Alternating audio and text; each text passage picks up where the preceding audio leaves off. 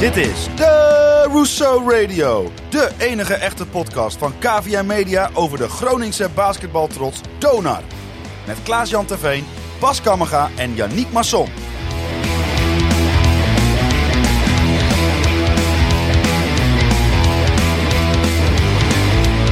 Vanuit KVM Media Headquarters is dit jouw favoriete podcast over onze noordelijke basketbaltrots Donar.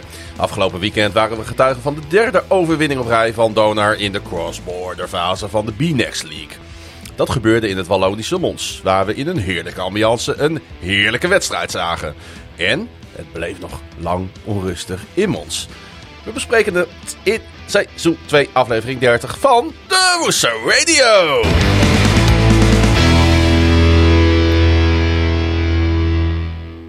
Want uh, Jannik Masson, uh, wat een weekend was het in Mons. We gaan dat maar eens uitgebreid bespreken, denk ik. Uh, ik merk dat ik nog niet, niet helemaal bij stem ben. nee, ik hoorde het inderdaad. Maar het is ook een ander tijdstip. Hè? Wij, wij zijn beter in de nachtelijke uren dan in de middag. Ja. Maar ja, we moesten eventjes relocaten vanwege wat andere podcastbezigheden die wij straks nog gaan hebben. Ja, want mensen die naar deze podcast luisteren... Die kunnen ook, als ze MVP-lid zijn, uh, uh, ook als ze dit horen, luisteren naar de extra podcast die we gaan opnemen met Lian Williams, de captain van Donar. En de point guard van het Nederlands team. hey, een lege stoel in de studio. Geen Bas Kammerga, die zit op het door mij zeer geliefde Ameland. Um, voor een welverdiende uh, vakantie. Ik uh, vroeg al waar die zat en uh, nou ja, dat, die accommodatie die heeft de naam van een dorpje wat verdwenen is in zee. Nou, mogen de mensen raden welke dat is qua quizvraag.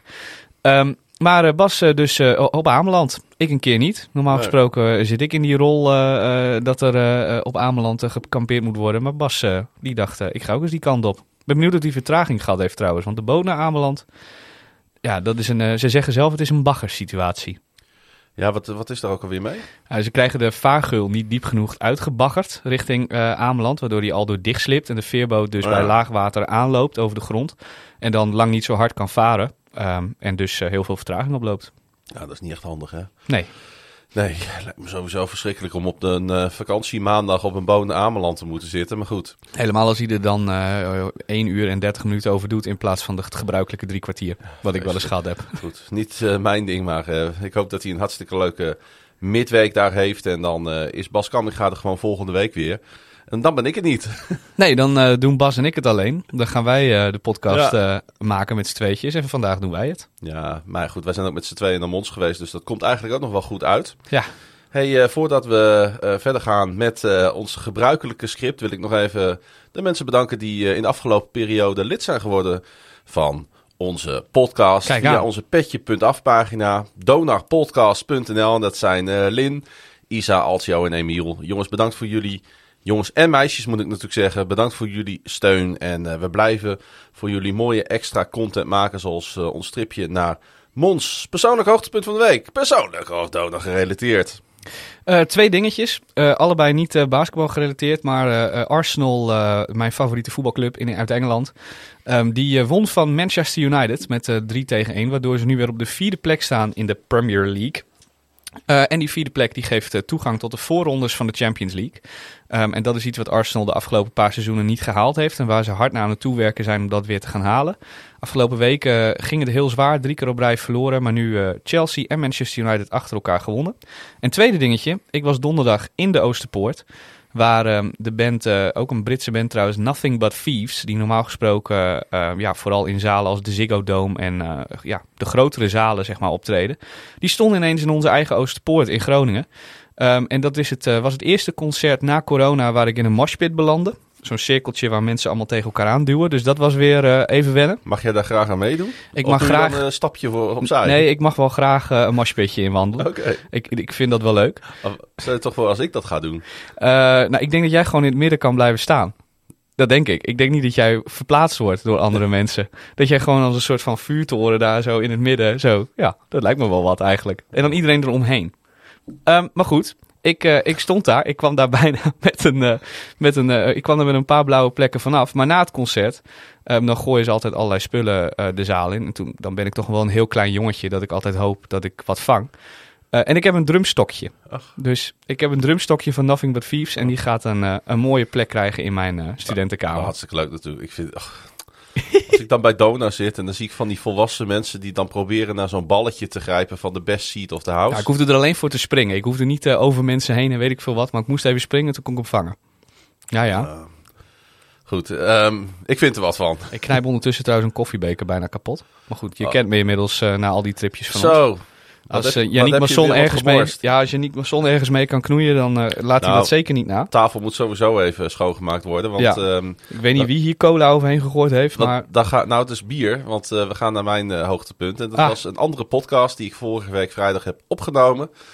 Namelijk NFL op woensdag. En de NFL Draft staat deze week op het programma.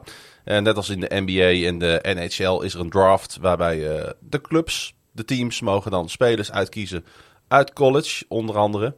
En ehm, nou ja, daar hebben we een preview eh, van 2,5 uur hebben we daarover opgenomen. 2,5 uur podcast. Ja, en ik moet zeggen, dat is echt pittig. Dat is echt topsport. Want die draft, weet je, daar zitten natuurlijk zoveel spelers in. Nou, hoeveel picks zijn er in de, eh, niet alleen hoeveel spelers in zitten, zijn er nog meer, maar er zijn sowieso al zeven rondes of zo, toch? Ja, de- zeven rondes van 32 plus Ja. vaak nog wat aanvullende picks. Dus eh, ja, iets van 260 eh picks vaak. Ja. En jullie hebben ze allemaal eh, doorgesproken, of tenminste, jullie Alle hebben, een- een- 270, ja, jullie ja. hebben gelive draft, dus Nee, alleen de eerste ronde. alleen de eerste ronde. Ja. Oké. Alle 270 zou, eh, dan zou je er nog langer over doen, maar die eerste ronde is vaak al, eh, al lastig zat. Ja, dus zijn mensen geïnteresseerd in de NFL. Luister ook naar de NFL op woensdag, die vorige week is uitgekomen. We hadden Edu, de offensive coordinator van de Groningen Giants, hadden we in de studio. En lid van het team van Oogsport. Ja, weet altijd heel veel over American voetbal, sowieso veel over sport. Maar eh, heel fijn om hem erbij te hebben, want hij is echt een expert. Hij, hij scout, dus hij ziet precies zeg maar, wat een speler goed maakt en misschien wat minder goed. Ja. Ja, dat is gewoon onwijs interessant om naar te luisteren. Dus eh, nee, dat was hartstikke fijn. Maar ehm, Er is wel wat bier gemorst, zou je maar zeggen. ja, het, het werd een latertje zeg Was maar. het Pieter, jij of Edu? Nee, dat was Edu.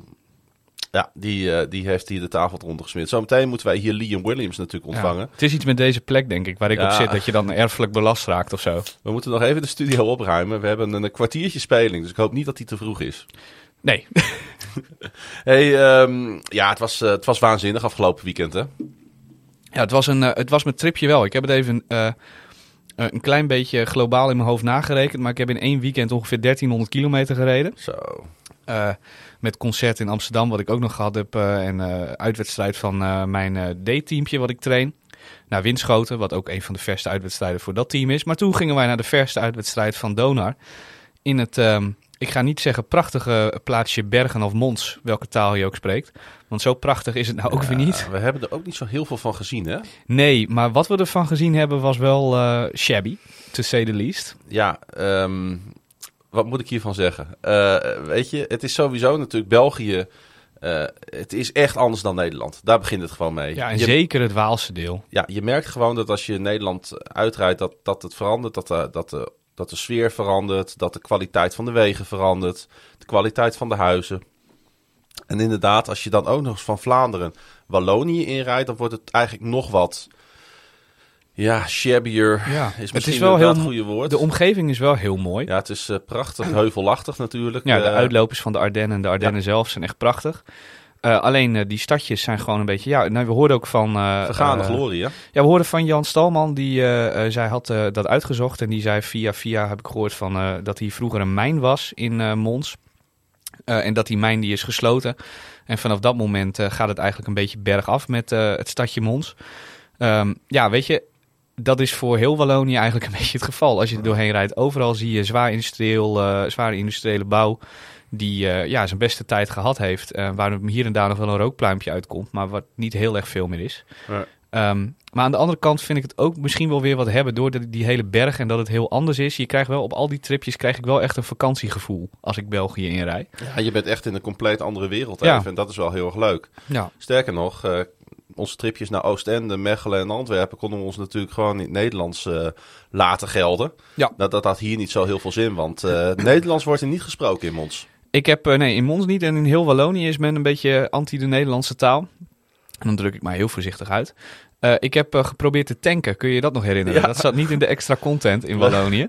We waren overhaast onderweg naar Mons, omdat we toch een beetje in tijdsnood kwamen. Hadden Ja. wij al door.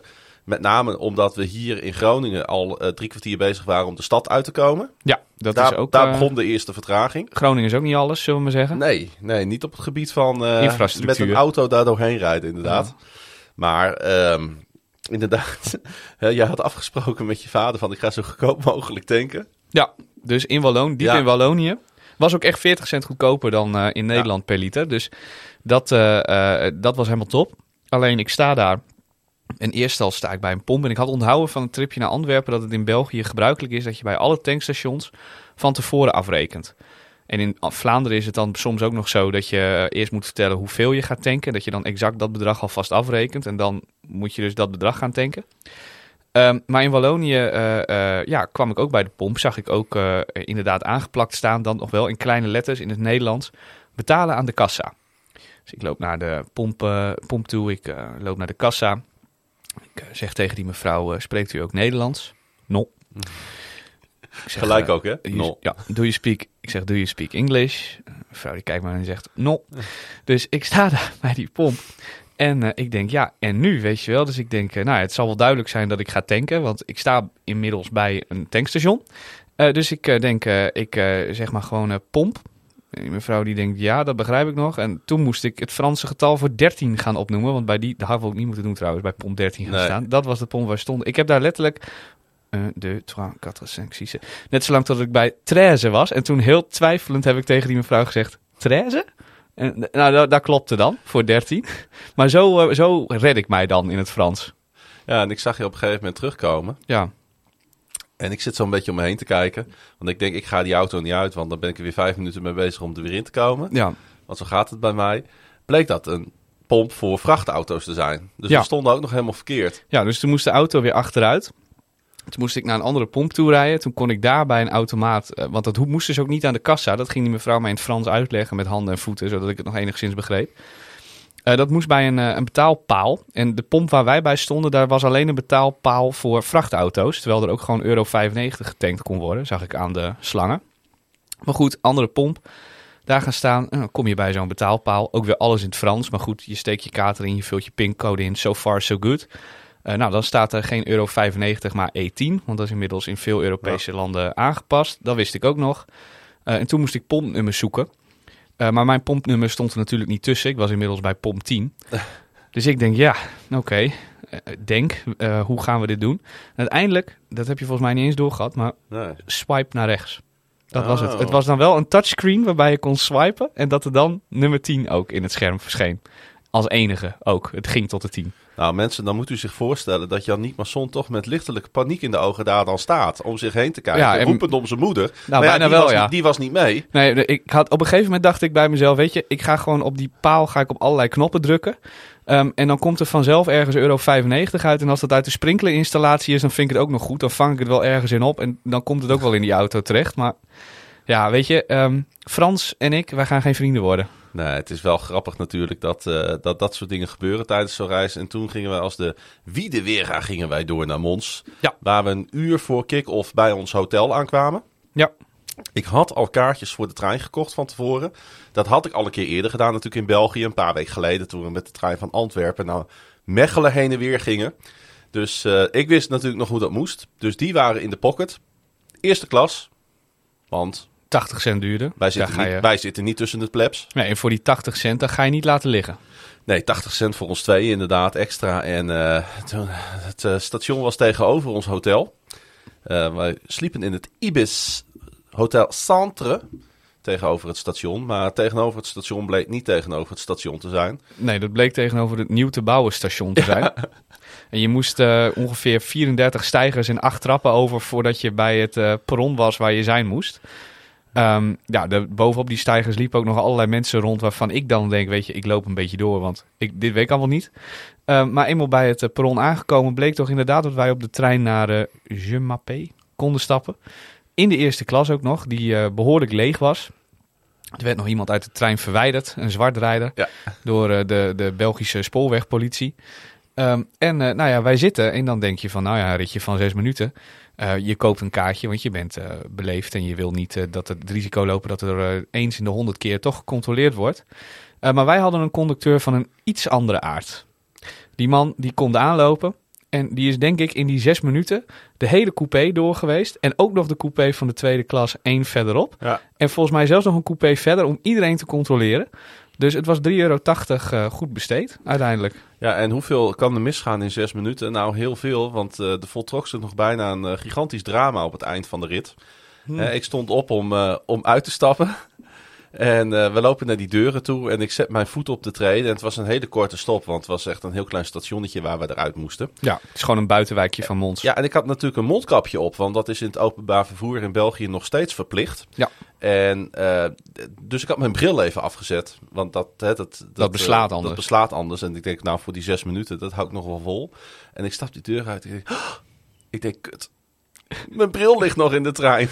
Dus daar ging Klaas-Jan Terveen in volle vaart weer de andere kant op, door de, de deur heen. Als de gestreepte apen. We zaten helemaal in het midden van de coupé. Ja. Dus ik heel snel mijn bril pakken en ah joh, mijn hartslag zat echt in mijn keel. Ja, maar jij komt ook die, die, die trein uitgerend, zo ongeveer. Want jij denkt ook nog bij jezelf, ja, dat ding is, is maar een hele korte tussenstop. Het zal me toch niet gebeuren dat die deur zo dicht gaat. Ja. Maar ook jij zet één voet op het perron en het fluitje ging dat de deur dicht ging. Ja. Dus je was nog amper de trein uit of de deur sloot alweer achter jou. Je was echt net, net op tijd. Wij zijn wel heel goed in het vertellen van een verhaal waar eigenlijk niet zoveel gebeurt, hè? En dat, en dat spannend maken. Nee, maar dit zijn toch die verhalen waar je dan na zo'n de reis... details, hè? ja, die, die wedstrijd hebben we het niet heel lang over gehad in de kroeg toen we uh, terugkwamen van FC Groningen ook nog. Waar we ook nog heen zijn geweest ja. daarna.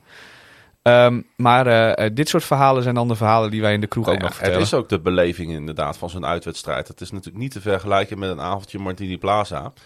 En, uh, Zeker niet. Wij, komen, wij lopen dat stationnetje van Je Mappé uit. Ja. En uh, het was volgens Google Maps 12 minuten lopen van het station naar de Mons Arena. Ja.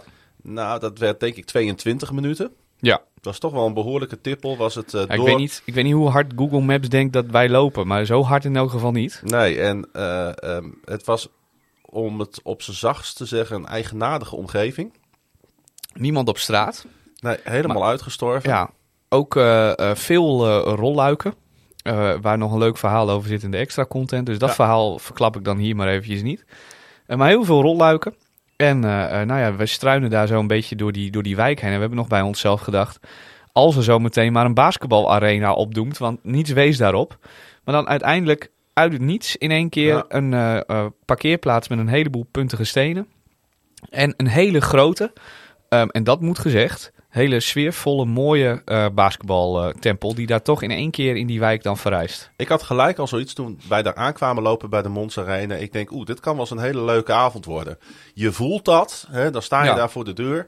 Heel veel groepen, eh, heel veel kinderen, heel veel families, maar ook echt fanatieke supporters die daar ehm, na die hal waren gekomen voor, eh, ja, voor hun schijnbaar toch deze topwedstrijd. Ja, mensen die uh, in, inderdaad in groepjes, in merchandise van Mons, daar uh, drommen Ja. om uh, via overigens een veel te kleine ingang, maar ook dat is Ja. wel weer een beetje sfeerverhogend.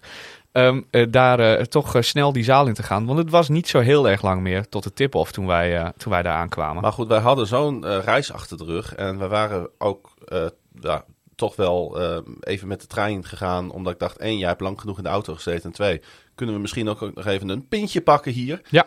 En eh, we lopen zo'n beetje die hal rond. Ik denk, ja, waar kan je hier nou in vredesnaam gewoon een normaal glas bier krijgen? Eh, of een blikje, weet je, maakt, maakt mij ook niet uit. Nee, En op een gegeven moment eh, komen we bij een ruimte en ik zie daar een bar. Dus ik denk, nou, het zal wel. het zal wel. Dus ik bestel daar twee bier aan de bar. En ik zat al wat om me heen te kijken.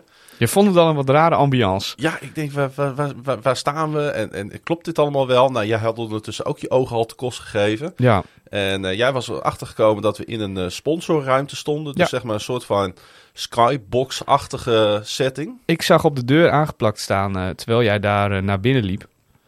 Reception de Carrefour. En voor mensen die niet, ik spreek niet heel goed Frans, maar ik begreep daaruit dat er een receptie gaande was voor uh, mensen die uh, werkzaam zijn bij de supermarktketen Carrefour uh, in de omgeving Mons. Ja, sponsor van de basketbalclub. Sponsor van de basketbalclub, inderdaad. En wij stonden daar gewoon in een soort van sponsor skybox. Maar er was ook niemand die ons tegenhield. Er waren wel wat mensen die een beetje raar naar ons stonden te kijken. Um, vooral ook omdat wij uh, uh, nou ja, op onze wel uh, bestemde Nederlandse manier luidruchtig in het Nederlands met elkaar aan het converseren waren. En ook zeker niet met Vlaams accent. Um, maar uh, wij hebben daar keurig uh, twee jupilertjes mogen drinken. Ja, dat ging ook trouwens weer moeizaam, want ik bestel gewoon twee bier. Ja. Ik denk, dat moet toch kunnen? ik denk, als ik, toch, als ik toch in Frankrijk of in eh, België zeg, mag ik twee biertjes? Dan moeten ze dat verstaan. Ja. Dat was eh, niet aan de orde. De bière. De bière. En eh, was wel leuk, want eh, wij waren daar niet met z'n tweeën. We waren daar met z'n drieën, want we hebben nog iemand ontmoet. Een medesupportster. Ja, ik had daar al eh, ontmoet bij eh, eh, Den Bosch uit. Daar was eh, eh, Lin, waar we het over hebben, ook mee naartoe. Trouw supporter van Donar. Trouw supporter van Donar. En dat blijkt wel uit het feit dat ze eh, die hele reis naar Mons in haar Peugeot 208 in haar eentje eh, gedaan heeft. En daar gewoon eh, een kaartje gekocht heeft. En dacht, ik zie wel wie er is. Ik Ja. ga er gewoon in die hal zitten. Dikke shout-out natuurlijk naar Lin, want dat Super vonden wij vet. echt heel vet. Ja, hè, wij doen het dan met z'n tweetjes, maar dat is als iemand zegt van ik doe het gewoon alleen en het is mijn club en ik ga erachteraan. ja. Ja, super tof inderdaad. Eh, uiteindelijk eh, zaten we denk ik eh, nou, een halve minuut voordat de wedstrijd begint op een stoeltje. Ja, want we hadden kaartjes gekocht voor ehm, eh, het uitvak. Of het vak wat in elk geval bestempeld was als uitvak.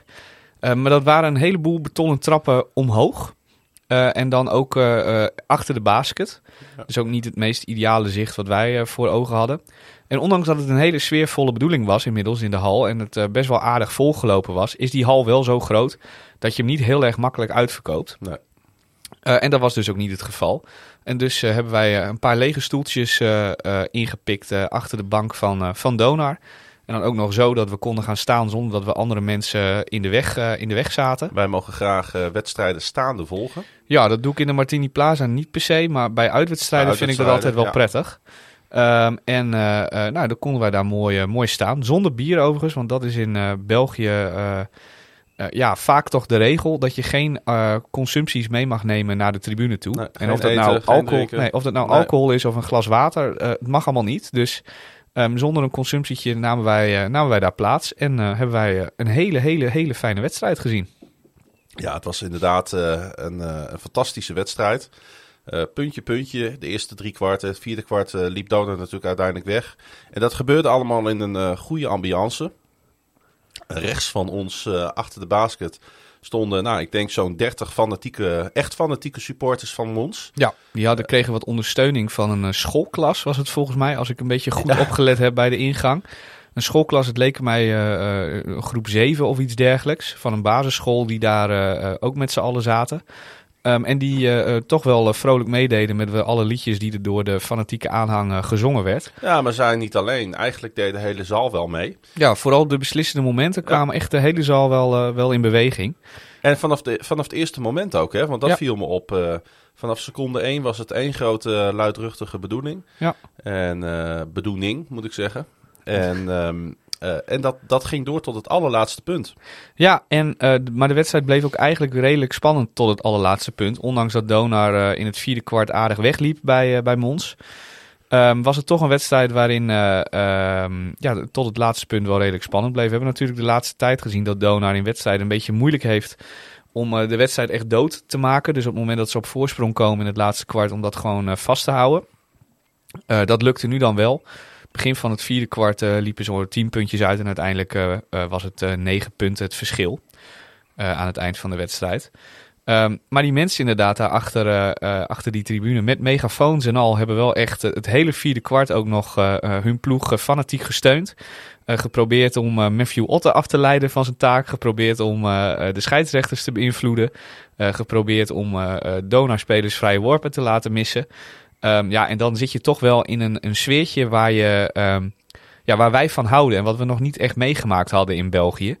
Ehm, en waar we dus wel heel erg blij, eh, blij mee waren dat wij daar deel van uit, uit mochten maken. Absoluut. Eh, het begon natuurlijk al met een spannend eerste kwart. waar de scores best wel aardig vielen gelijk. Hè, waar we wel eens wedstrijden van Dona zien. Dat je ziet dat het in die eerste drie, vier minuten nog een beetje roestig gaat. Was dat eh, nu zeker niet het geval met een eh, Liam Williams. Die echt uit de startblokken eh, Knalde. knalde. Want hij was het die volgens mij de eerste zes punten van Donar op het bord. Ja, volgens mij, zelfs, volgens mij zelfs de eerste acht, als ik me goed herinner.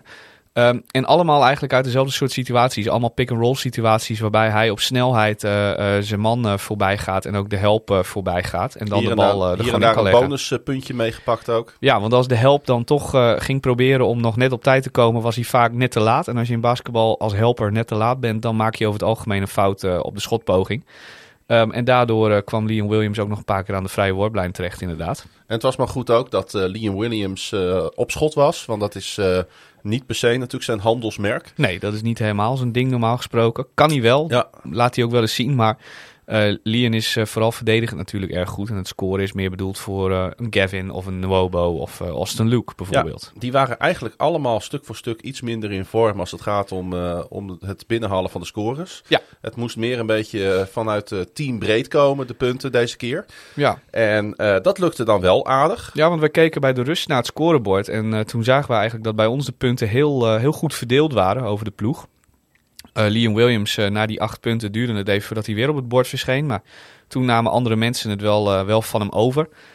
Onder andere Nuobo. Volgens mij was Austin Luke nog met die buzzerbeater aan het eind van het eerste kwart er ook bij. Dat hij van één been af weer een driepunter nam. Ja, geweldig scoren. Geweldig scoren, geweldige bal. Ook wel een beetje een handelsmerk van hem geworden inmiddels. Dat als hij aan het eind van de schotklok in moeilijke situaties zit. Ehm, ja, clutch noemen ze dat in de NBA. Ja. Dat hij dan wel heel clutch is op dat moment. Precies. En met hele ingewikkelde dingen toch nog die bal erin weet te krijgen. Ehm, dus dat was mooi. Ehm, alleen, eh, wij keken naar de andere kant. En daar zagen wij eh Emmanuel Nzekwezi. Natuurlijk eh, kandidaat MVP. Want die lijsten zijn ook bekendgemaakt inmiddels in de B-Next League. Wie opgaat voor welke individuele titels. Nou, verklap ik alvast eventjes. Daar zitten geen spelers van, van Donar bij. Ook niet bij Rising Star of iets dergelijks of Defensive Player of the Year. Maar wel Emmanuel Nzekwezi. Die gaat eh, voor het tweede jaar op rij eh, misschien wel MVP worden. Ehm, en hij eh, had eh, bij de rust al 13 punten uit mijn hoofd. Misschien zelfs wel meer. Ja, terwijl we vooraf eh, tegen elkaar zeiden van uh, Crazy moet niet meer dan 20 punten scoren. En als dat gebeurt, dan maken we een goede kans om deze wedstrijd te winnen. Een beetje Ja. scorebordjournalistiek van Ja. tevoren, maar gevoelsmatig wisten we van als we hem aan banden kunnen leggen. De rest gaat niet over 20 punten heen komen. Nee, en hun spel En ze is... hebben maar een paar echte shooters. Ja, en hun spel is heel erg gericht op in de aanval op Nuzekwezy in stelling brengen en Nuzekwezy eh eh laten scoren. Eh, ja, weet je, Nuzekwezy komt uiteindelijk tot 21 punten in die wedstrijd. Dus was onze voorspelling niet helemaal goed dat we hem onder de 20 moesten te houden, houden om te winnen. Nee. Maar de tweede helft scoorde hij dus wel een stuk minder dan de, dan de eerste helft. Ja, de eerste helft waren er wat mismatches. had ik het idee onder de basket dat hij vrij makkelijk het balletje in de emmer kon leggen. Ja, we switchten heel vaak in de verdediging uit pick-and-roll situaties. Waarbij de kleine man dan Nuzekwezy overneemt. eh, en de grote man doorstapt op degene met de bal. Eh, en dat kun je doen om te proberen te voorkomen dat er een driepunter komt. Maar dan moet je er wel voor zorgen dat die bal niet naar Nuzekwezy onder de basket eh, komt. Want als dat gebeurt, dan heeft Nuzekwezy inderdaad een mismatch. En dan moet eigenlijk de kleine man van Donar of een fout maken...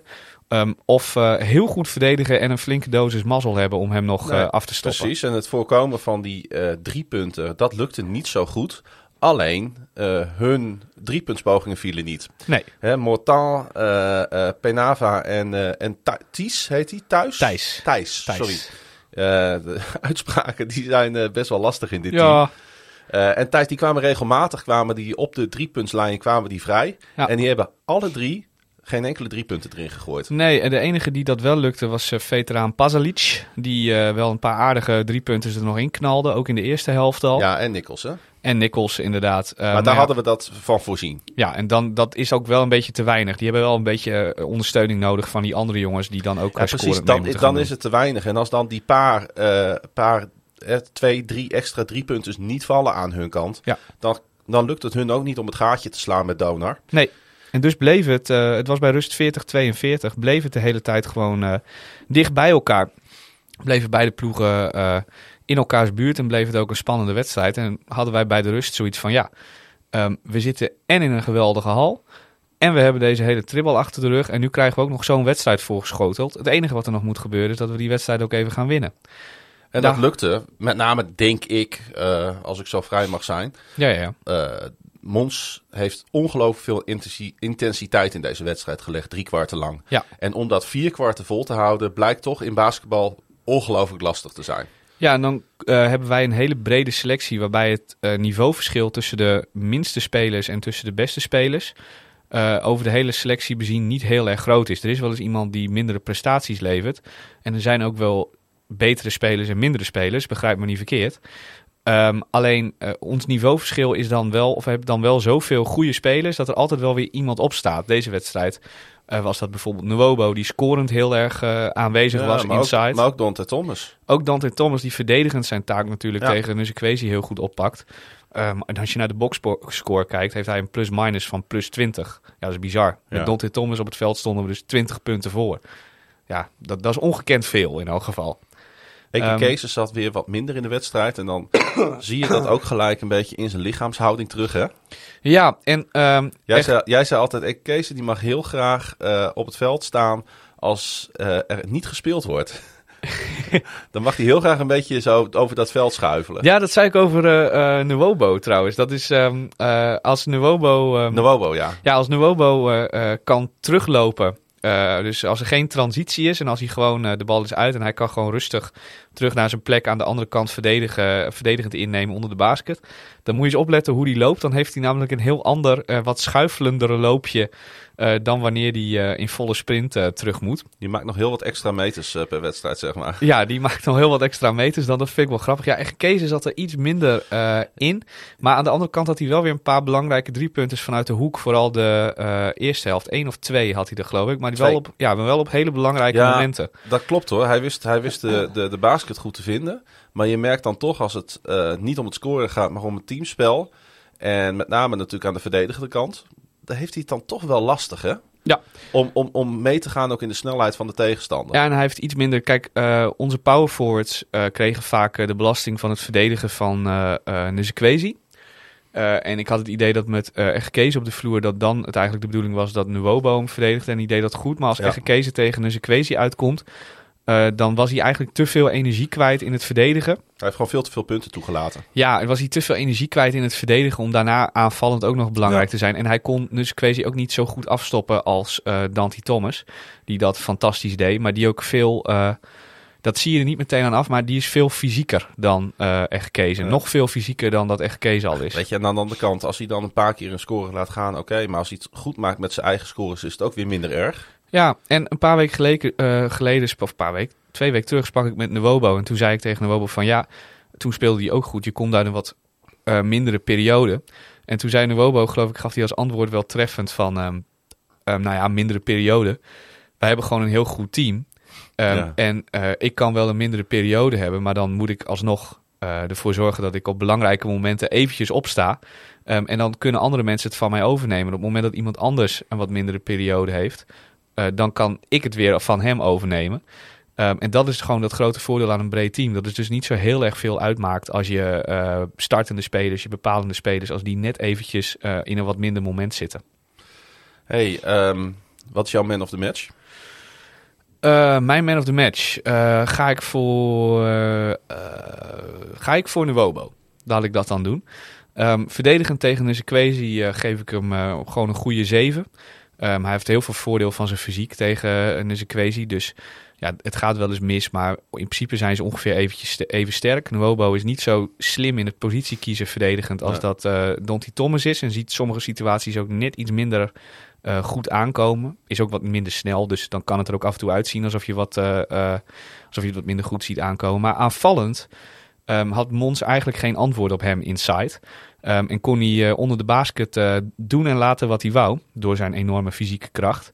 En kwam hij eh, keurig tot 16 puntjes tegen een heel aardig gemiddelde. En, en hij was ook nog betrokken bij de mooiste aanval. En jij zei op de tribune misschien wel de mooiste aanval van dit seizoen. Maar sowieso de mooiste aanval van deze wedstrijd. Ja. Waarbij hij eh, krijgt de bal aan de rechterkant net binnen de driepuntslijn. Eh, ze faken de handoff. Dus hij, Austin Luke komt om hem heen gerend. En hij doet net alsof hij de bal gaan afgeven. Doet dat niet, houdt hem bij zich. Draait weg van zijn tegenstander richting de basket. Komt omhoog. Je denkt eventjes, hij gaat zo'n floater loslaten, wat hij wel vaker doet. Maar hij ziet precies op tijd keurig de insnijdende Dante Thomas over de baseline komen. En gooit echt een raket van een paas. Precies op het goede moment naar Dante Thomas met één hand. Die hem eh, zonder twijfelen afdunkt over een tegenstander heen. Um, dus ook nog dat soort schitterende assists uh, had hij ook nog eventjes in huis uh, in deze wedstrijd. Ja. Maar wie is jouw man of the match?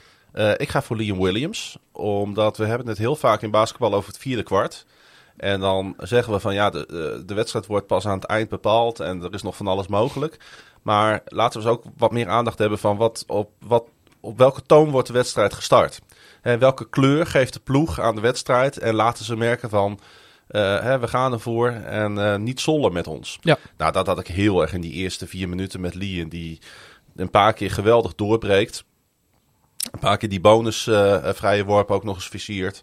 Ja, ik vond dat echt fantastisch om te zien. En dan denk ik, ja, dat is echt een captain die laat zien Ja. eh, dat, hij, eh, dat hij zijn ploeg op sleeptouw kan nemen. Ja, goede, ook eh, goede verdedigende acties tegen de guards van eh Mons zaten erbij. Hij had nog Ja. een belangrijke driepunter uit de hoek in het vierde kwart, begin vierde kwart volgens mij, of halverwege het vierde kwart, zoiets. Ehm, die ook erg goed was.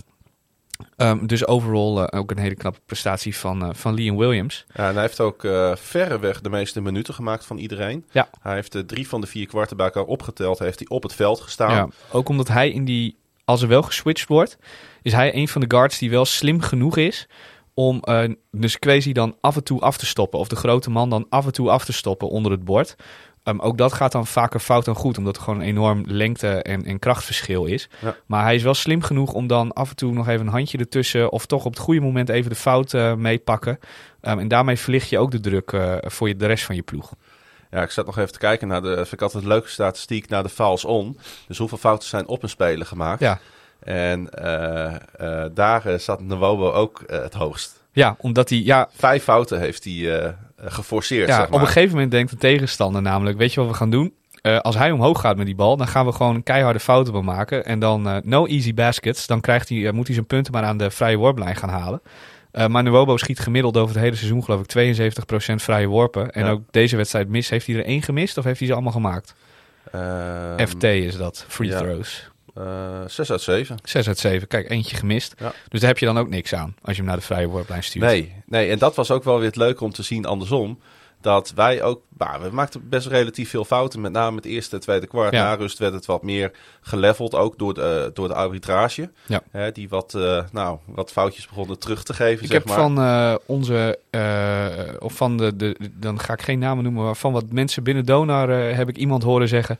ehm, in elk geval waren ze consequent slecht. Ja. Dat scheelt. Dus dan is niet voor een van de beide ploegen benadeeld, maar wel gewoon dat je af en toe denkt, waar ben je nou mee bezig? Uiteindelijk dus winst eh, voor Donar. Met name natuurlijk dankzij een eh, heerlijke run in het eh, vierde kwart. Ik dacht een 11-0 run, 13-0 run zelfs. Ja, zoiets. Uiteindelijk, eh, het was in elk geval 4-14 halverwege het, eh, het kwart. Ehm, wat heel knap is. Ja. En het zal ongetwijfeld misschien wel 14-0 geweest zijn, maar dat heb ik even niet paraat.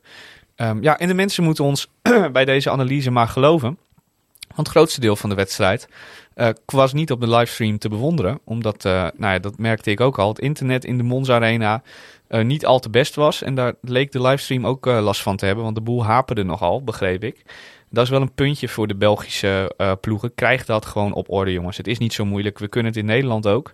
Ehm, en ook in hallen eh, waarin, het, eh, ja, waarin je zou verwachten dat het misschien niet zo makkelijk zou gaan. Bij Weert en bij Joost United bijvoorbeeld is de livestream altijd tip-top in orde. Ja. Eh, dus dan moet dat bij een ploeg als Monzeno ook gewoon lukken.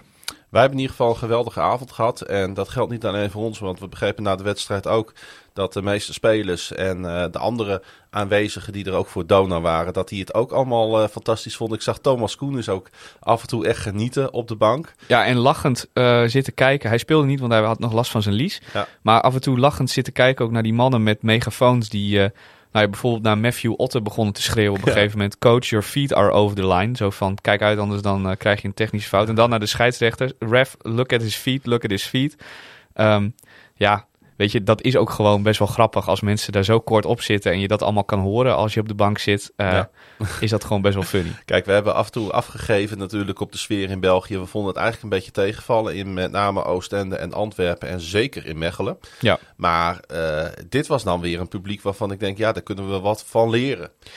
Eh, ja, hier kunnen we nog wat dingetjes uit, eh, uit meenemen. Want de manier waarop Martine Plaats over het algemeen tijdens Q1 en 2 eh, ja, op, op de stoeltjes zit alsof er een soort van grafstemming heerst. Ja, Dat, nou, kijk, jouw, jouw puntje over wat je wel vaker gemaakt hebt over een sfeervak. Kijk, bij Mons en No hebben ze een sfeervak.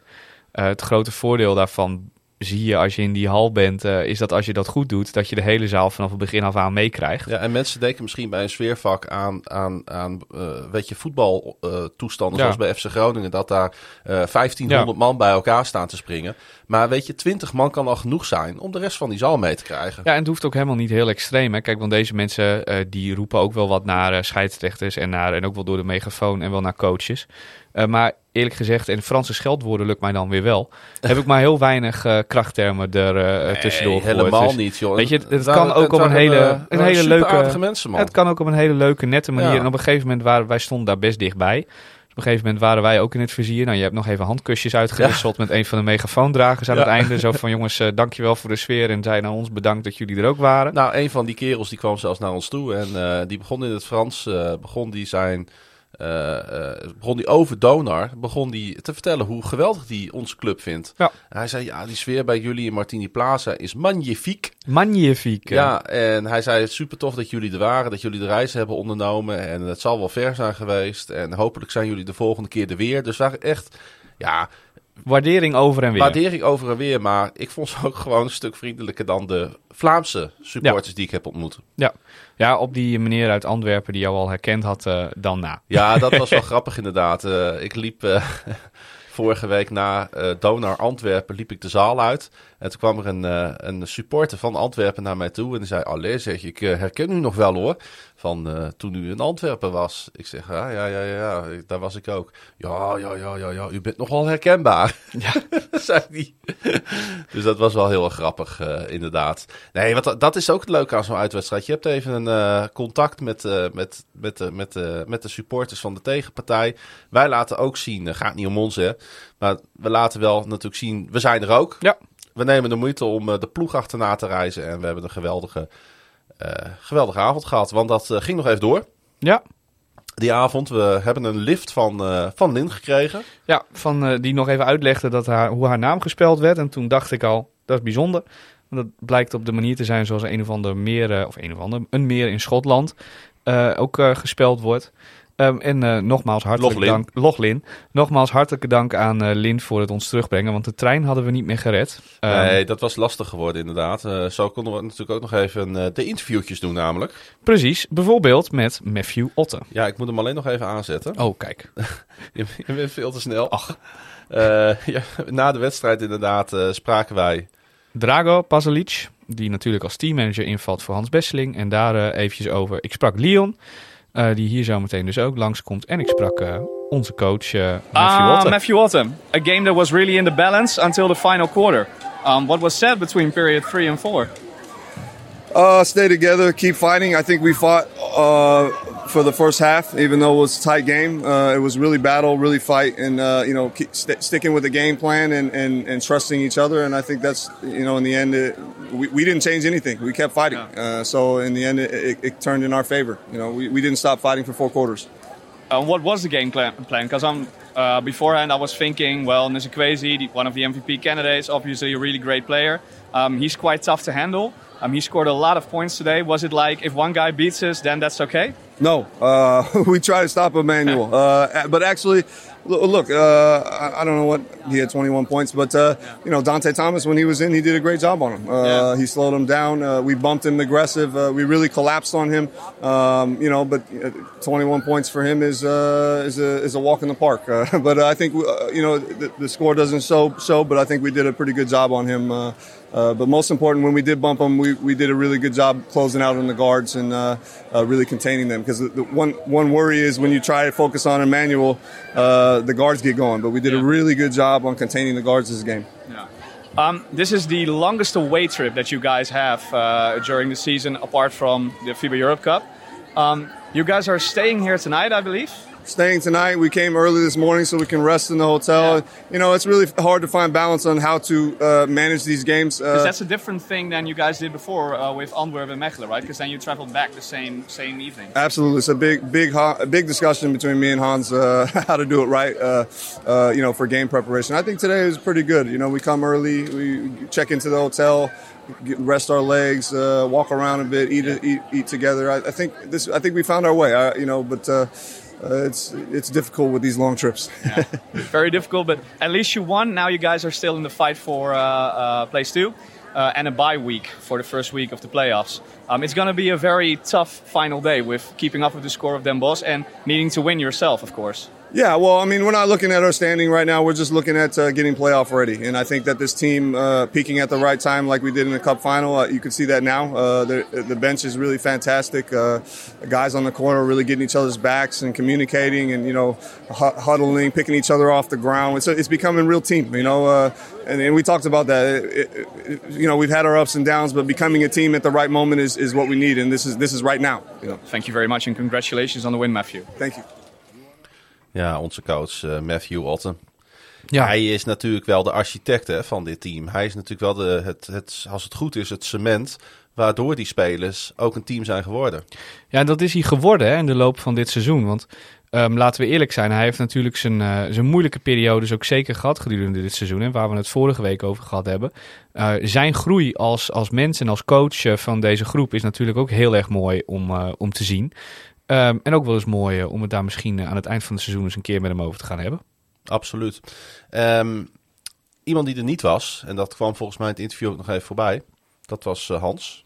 Oh, ja, Hans is... heeft, Besseling. ja, Hans Besseling, teammanager.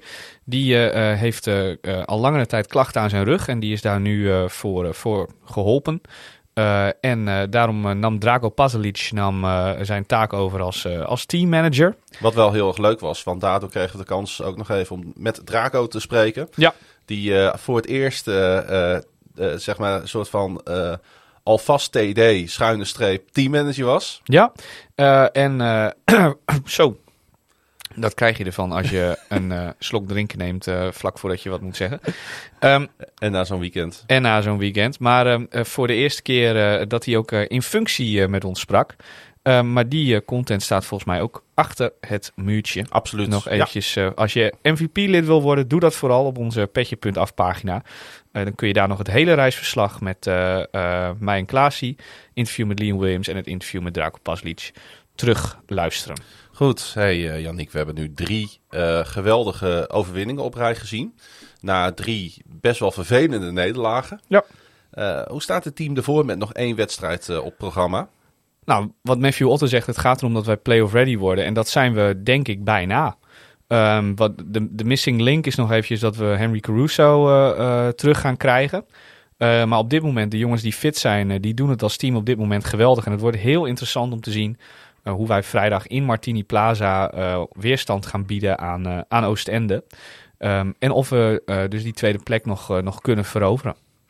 Ja, want ehm, eh, die wedstrijd staat dus volgende week, of komende vrijdag staat hij op het programma.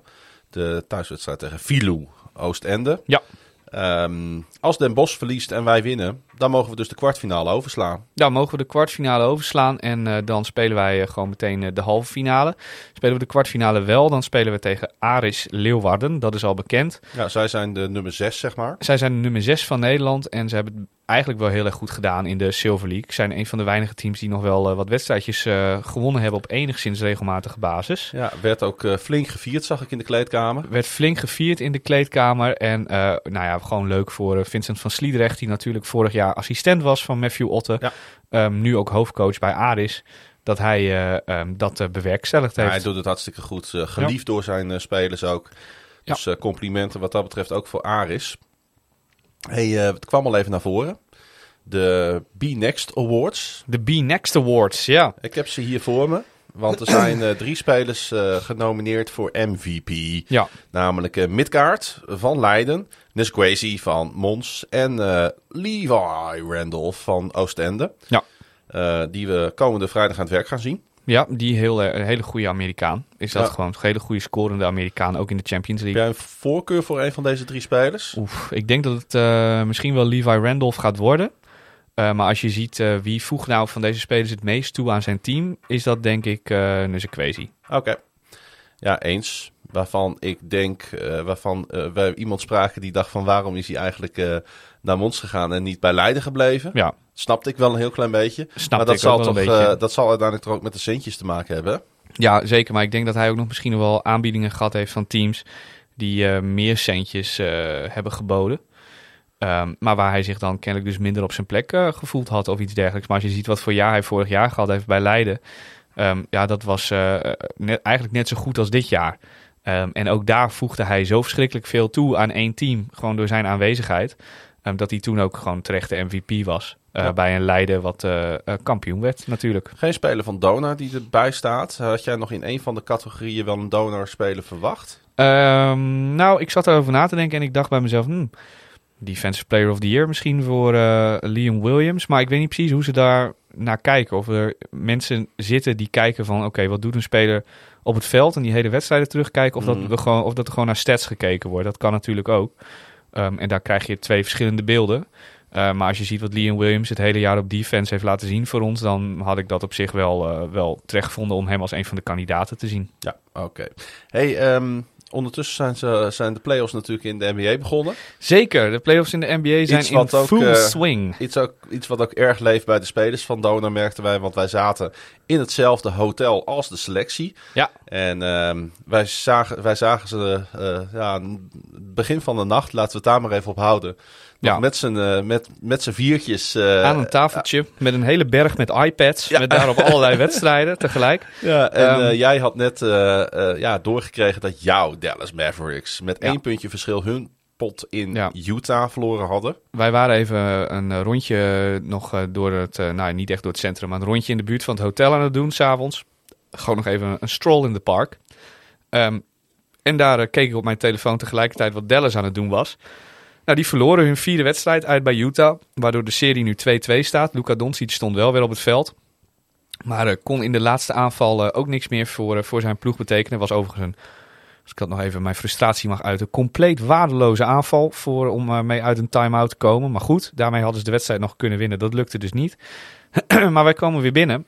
En eh, Austin Luke, eh, eh, die natuurlijk ook een beetje vriend van de show is, gezien het feit dat hij hier een extra podcastje opgenomen heeft, die ziet ons binnenkomen. Die weet dat ik voor Dallas ben en die roept heel hard mijn naam. En toen moest ik even uitleggen wat er nou precies gebeurd was in de laatste 30 seconden van die wedstrijd. Want op dat moment hield hun stream ermee op. Ehm, en die wedstrijd, Dallas had dus nog de bal en de kans om de wedstrijd te beslissen en te winnen. Maar dat konden zij dus niet meer zien. Maar de heren waren wel zeer geïnteresseerd hoe dat nou precies afgelopen was en hoe die laatste play eruit zag. Dus ehm, ik moest iets later op bed. Ik eh, moest nog even uitleggen hoe dat allemaal ging. Ehm, de rest van de series, want daar eh, kijken we natuurlijk ook naar, ondanks dat mijn voorkeur bij Dallas ligt. Eh, Miami tegen Atlanta staat op dit moment 3-1. Eh, dat is ook wel een beetje verwacht. En mijn verwachting is dat Miami gewoon met 4-1 eh, gaat winnen. Philadelphia-Toronto staat ook 3-1. Ja, is ook wel een serie waarvan je zou kunnen denken dat de Philadelphia wint. Milwaukee-Chicago, zelfde verhaal. Boston, heel verrassend. Gaat misschien wel een sweep maken tegen eh, Brooklyn Nets. Staan op 3-0, hebben dus de kans om de serie te beslissen. Maar dan de verrassing eigenlijk van deze eh, eerste ronde. De door iedereen gedoodverfde favoriet was een paar weken geleden te horen in extra content. Bij, ook bij de spelers van Donar. Phoenix Suns tegen de New Orleans Pelicans staat 2 tegen 2 in de serie. Dus die moeten er nog even heel hard eh, aantrekken. Die moeten er heel erg hard aan trekken. Dan hebben we Dallas-Utah 2-2. Golden State tegen Denver staat 3-1. Maar dat gaat Golden State gewoon winnen. En nog een andere laatste spannende serie. Ook niet helemaal verwacht.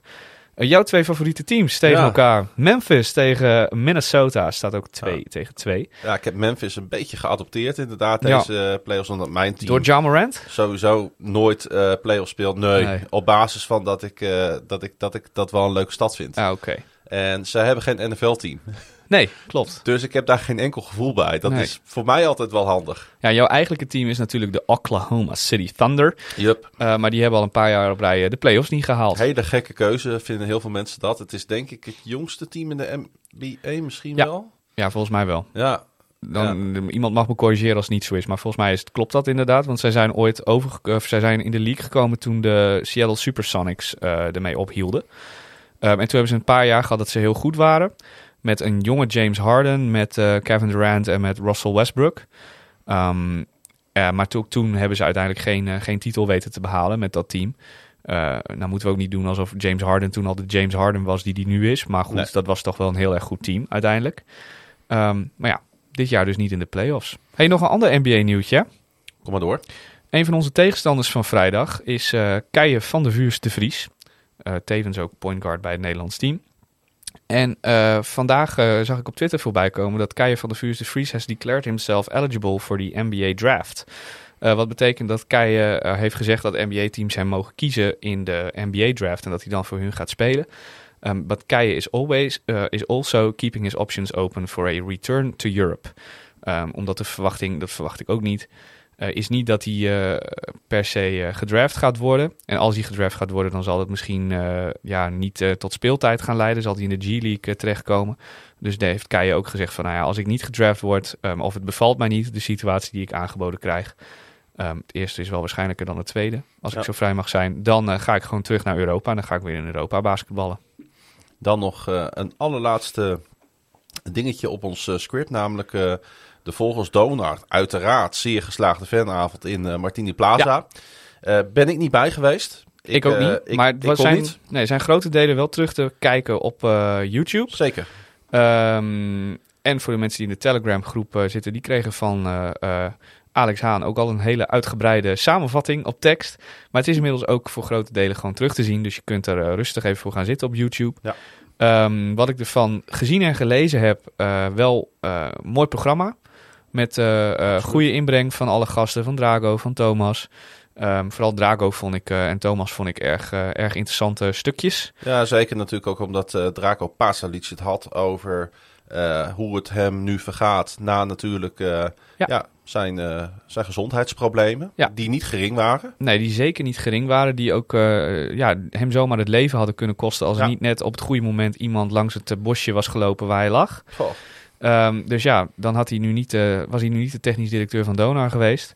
Ehm, en ga dat vooral even terugkijken. Want zo, ja, jij zei een volgens Donar zeer geslaagde fanavond. Maar wat ik ervan gezien heb, is het in elk geval, eh, als je er niet bij was, het terugkijken zeker eventjes waard. Ja, en wat ik dan mooi vind, wij hebben hem nu voor het eerst echt een keer eh, in actie gezien, gevolgd natuurlijk rondom Ja. die wedstrijd tegen Mons.